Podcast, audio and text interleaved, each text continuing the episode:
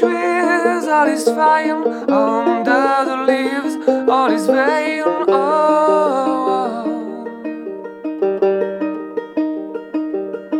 Far from the sun we derive, far from the sun we deny. Aujourd'hui, c'est Radio Campus Besançon qui prend les commandes de Starting Block, votre programme musical proposé par les radios du réseau campus. La découverte musicale de cette semaine, c'est Gliz, un groupe de rock jurassien né en 2014. Le 18 novembre 2022, le trio a sorti son deuxième album, Mass, après 3 ans de silence. Dans le groupe, il y a Thomas au tuba, Julien à la batterie, et au chant et au banjo, on a Florent qui est avec nous aujourd'hui.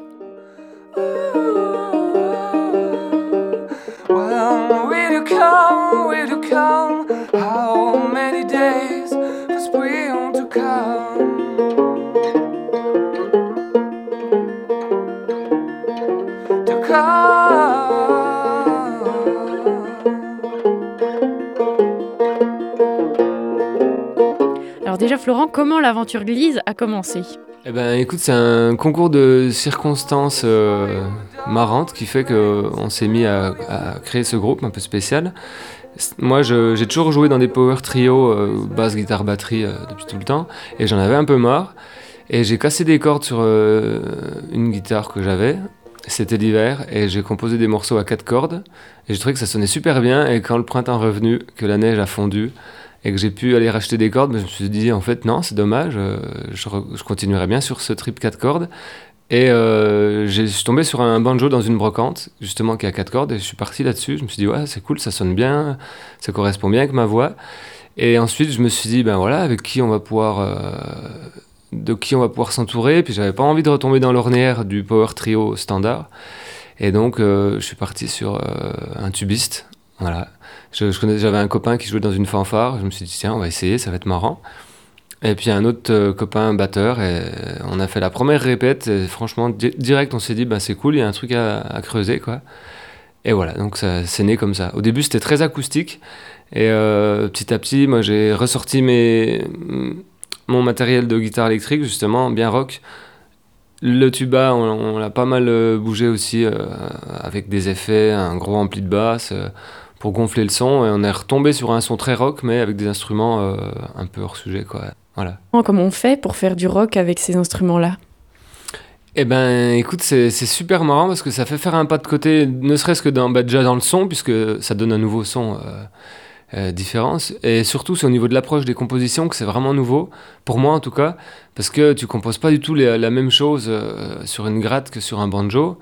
Pareil, les lignes de basse sur un tuba ou sur une basse standard, ça a vraiment rien à voir. Du coup, on a essayé de garder l'énergie rock. Mais avec une créativité vachement enrichie en tout cas, parce que tu as des possibilités qui sont... On défriche un peu. Et c'est vrai que c'est un luxe de pouvoir défricher dans le rock, parce que c'est quand même des sentiers très très battus.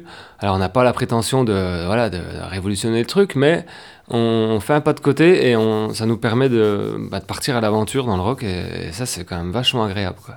Ne serait-ce que dans les compositions, tu vois, moi j'ai 4 cordes et j'ai des accordages très différents. Donc j'ai 4 banjos sur scène, parce que chaque accordage amène un truc différent. Et par exemple, la guitare, tu as des positions d'accords standards, hein, do, sol, ré, là, moi j'avais fait le tour, ça me saoulait un peu. Et là, quand je change de banjo, je change d'accordage, je vais complètement à l'aventure. C'est que des positions qui n'existent pas, que je crée et qui sont intéressantes, parce que quand tu composes, ce qui est intéressant, c'est les erreurs. Tu sais, t'es dans la compo, tout d'un coup tu fais une erreur sur les doigts, que ce soit au piano ou à la gratte. Et c'est ça qui va t'ouvrir le champ des possibilités, puis qui va t'amener sur d'autres rails. Et en fait, avec ce banjo, avec des accordages spéciaux, eh ben, c'est que des accidents. Ça génère que des accidents, donc ça ouvre plein de trucs intéressants, quoi. Donc au niveau de l'harmonie, des arrangements, des compos, c'est vachement intéressant, quoi. Et donc tu parlais de composition, c'est toi qui t'y colle dans le groupe ? Oui, c'est moi qui m'y colle. Bah, de toute façon, c'est normal, hein, c'est moi qui ai l'instrument harmonique. Moi, j'adore composer des morceaux, des chansons. Au début, c'est des chansons, donc avec couplet, refrain, et j'amène ça en répète. Et on part d'une petite chansonnette un peu folk, et Après, ça passe dans la machine rock, et du coup, ça donne un truc qui a souvent plus rien à voir avec l'idée de début. Mais et puis mes collègues sont très exigeants, donc il y a pas mal de morceaux qui sont retoqués en première lecture. Et voilà, par exemple, pour le dernier album, j'ai dû amener une 50aine de chansonnettes folk. Et au final, on en a exploré 30, qu'on a composé jusqu'au bout, quoi. Et sur l'album, il y en a 10. Donc c'est un best-of de cette période de 3 ans où on s'est immergé dans la composition, les arrangements, et on a gardé ces 10 titres, quoi. Votre dernier album, il date de 2019. Comme tu disais, il y a eu une pause de 3 ans. Tu as composé quand même beaucoup de morceaux. Qu'est-ce qui t'a autant inspiré ? Eh bien, écoute, tout m'inspire. Et l'inspiration musicale, en tout cas, c'est un peu comme une rivière qui coule à l'intérieur de toi, en fait. Il y a des périodes de sécheresse, mais souvent, ça coule. Moi, je sais que ça coule en moi, et c'est souvent la nuit que ça vient. C'est un peu cliché peut-être, mais je me réveille en pleine nuit, paf, j'ai une idée, j'entends toutes des orchestrations, c'est génial dans ma tête, et après, je me réveille dans la nuit, donc je me lève, j'allume les lumières, j'essaie d'enregistrer ça. J'ai fait ça il y a 2 jours, là. J'enregistre avec juste la voix, alors t'imagines passer d'un orchestre symphonique à une voix de gars pas réveillé dans le dictaphone, voilà, et après j'essaie de faire... de redéployer ça à 3, mais ça vient, ça coule, ouais, ça coule comme une rivière, je trouve. Ouais. C'est comme ça que je dirais, quoi. Donc là, votre album, il est sorti le 18 novembre 2022, il s'appelle Mass. Qu'est-ce que vous avez voulu raconter dans cet album-là ? Contrairement à l'album précédent, où il n'y avait pas vraiment de fil d'Ariane dans l'affaire, là, c'est pas un concept album non plus, mais il y a une vraie ligne directrice... Mass, c'est le personnage qui est sur la couverture, donc c'est un espèce de, pour ceux qui l'ont vu, c'est une espèce de bestiole poilue entre l'yéti et un espèce de dieu de la forêt tout poilu, voilà, qui escalade des silos industriels. Et en fait, c'est une métaphore pour résumer ça. Moi, c'est un peu ce que je ressens quand je vais, par exemple, à Paris ou à Lyon, dans des grosses villes, où j'ai l'impression d'être complètement perdu dans le froid et le côté ultra-moderne qui tranche avec moi. Là où je vis, moi, je vis dans la forêt, dans une petite vallée dans le Jura, là où je me sens très, très bien. Et du coup, c'est ce contraste, ce choc thermique entre les cultures, ras des villes, ras des champs, on pourrait presque dire, hein. Qui est un peu le fil directeur de l'album. Ouais. Ouais. Et donc, c'est une espèce de réflexion sur comment on se sent dans le monde, et puis comment va le monde. Donc, c'est pas... Ouais, c'est des textes qui sont un peu introspectifs, et puis avec beaucoup de poésie imagée, et de métaphores, et ça parle d'amour, ça parle de société, ça parle de climat, ça parle de...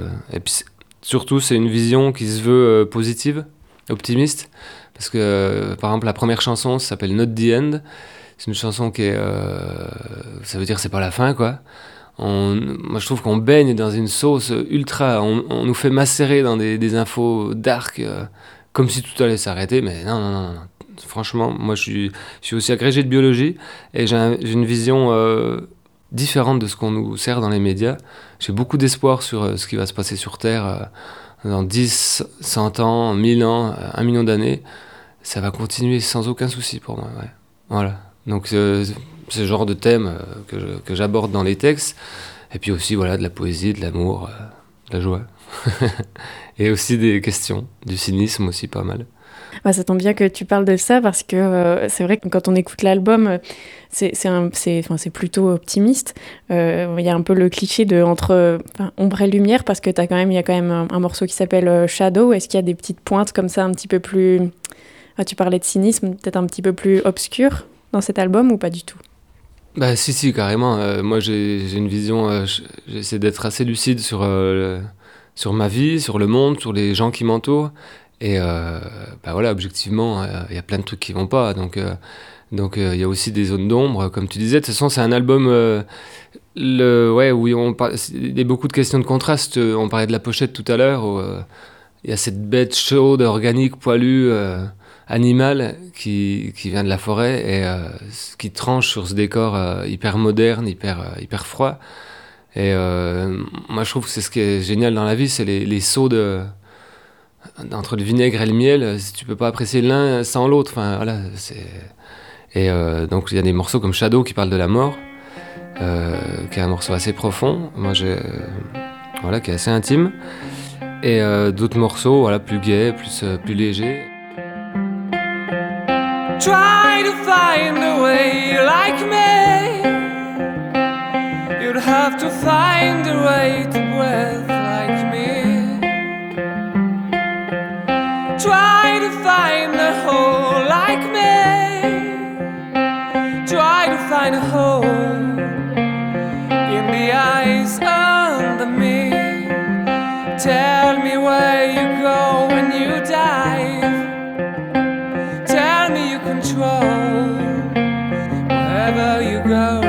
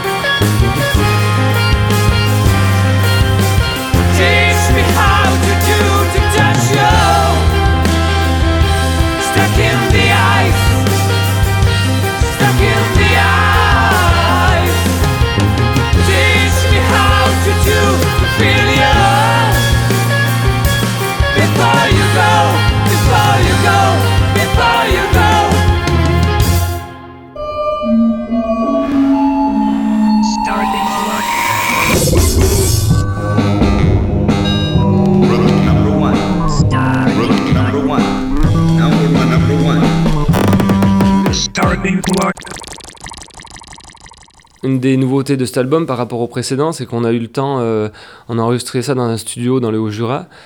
Et contrairement à l'album précédent qu'on avait fait en 8 jours dans un super studio hyper prestigieux de Paris, ça s'appelle le studio La Frette, avec un super producteur, là on a fait le choix de partir sur quelque chose de plus intime, presque en famille, avec notre ingé son qui nous suit sur scène, Johan Kolovald, et dans un petit studio dans une ferme du XVIIIe siècle, où on était super immergé dans la nature, et on a eu le temps de soigner les arrangements. On a fait plein de pistes de voix additionnelles, de chœurs. On a aussi beaucoup de nappes d'orgue, justement. Et c'est un album qui est plus riche harmoniquement, qui est plus arrangé, qui est peut-être moins frontal que l'album Cyadlima précédent, mais c'est un album qui, d'après tout ce qu'on a entendu de retour des gens, qui s'apprécie au bout de plusieurs fois. Et moi, je trouve ça un compliment, parce que même s'il est peut-être un peu moins facile d'accès, une fois que tu t'es mis dedans, je pense que c'est beaucoup plus riche et beaucoup plus intéressant, du coup. Voilà. Donc, écoutez-le plusieurs fois. Du coup, l'album, il s'appelle Mass. Enfin, c'est l'un des titres des morceaux.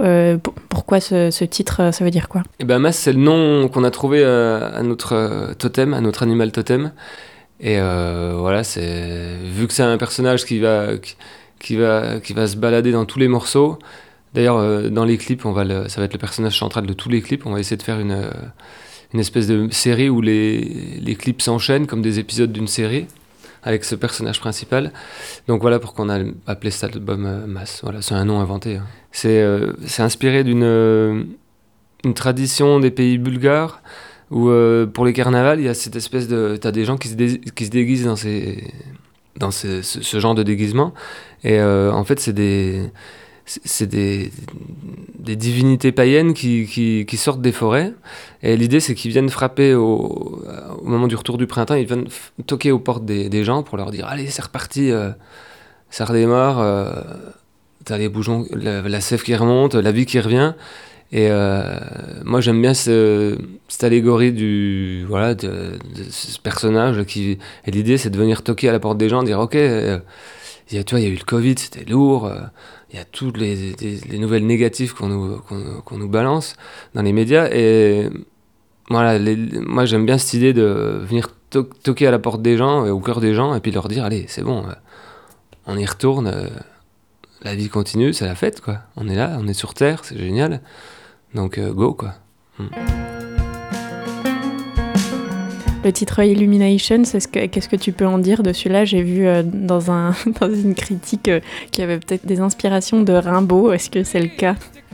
Ben oui, carrément, ouais. Il y a une allusion qui est dans le titre. En fait, moi, dans toutes les chansons, les textes, il y a plusieurs lectures possibles. Moi, j'aime bien quand l'auditeur il peut se faire son histoire à partir d'un canevas qui est quand même assez lâche, avec plein de pistes. C'est un peu comme les dessins, je sais pas si tu vois, quand tu griffonnes plein de traits sur une feuille, et paf, tu vois apparaître des personnages dedans, ou tu regardes des braises ou des nuages, tu regardes des nuages ou des braises dans le feu, puis tu vois apparaître des visages, des bestioles, des monstres. Moi, j'aime bien ça aussi dans les paroles, c'est-à-dire balancer un univers avec plusieurs pistes potentielles, et après chacun se raconte son histoire, quoi. J'aime pas les choses très cadrées où le chanteur il dit ce que tu dois penser.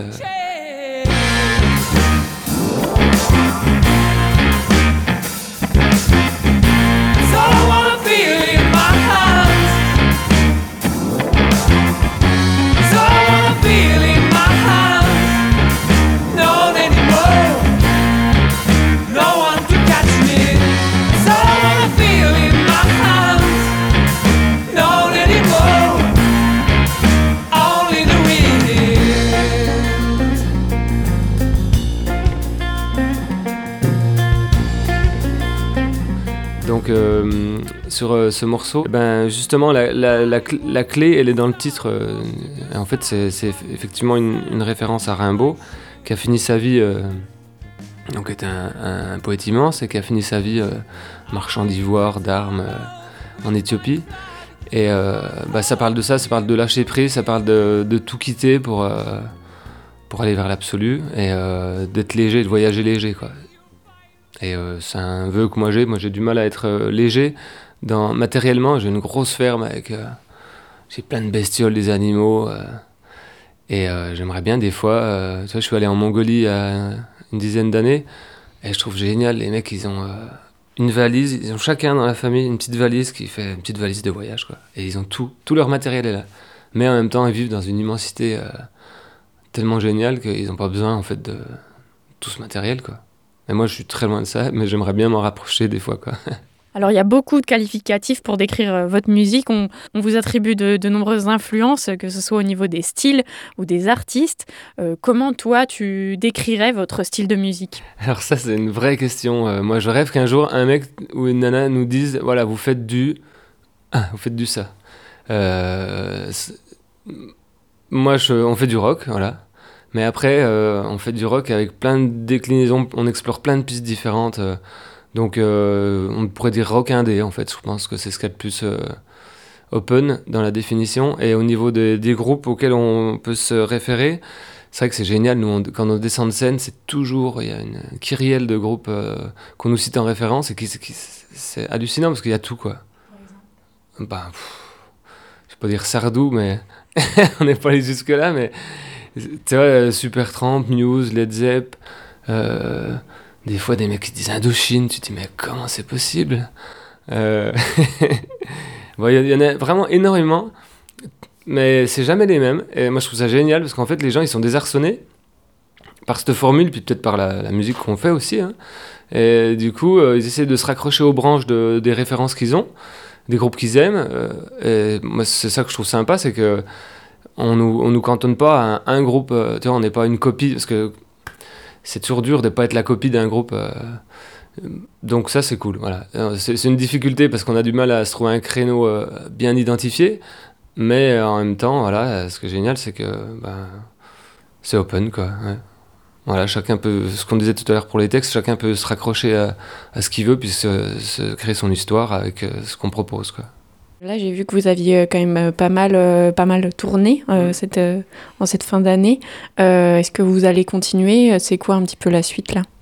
Eh ben, la suite, c'est effectivement d'essayer de jouer le plus possible pour partager ces morceaux sur scène. On a une belle date en début février à La Boule Noire, donc c'est le 1er février. Voilà. Donc pour les Parisiens qui veulent nous découvrir en live, c'est une belle occasion.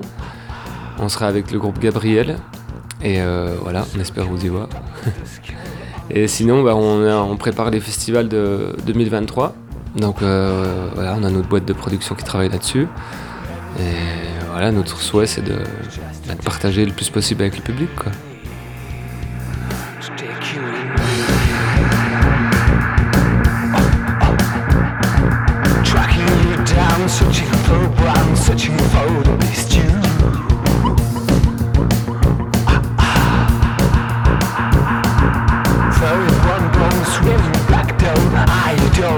Let me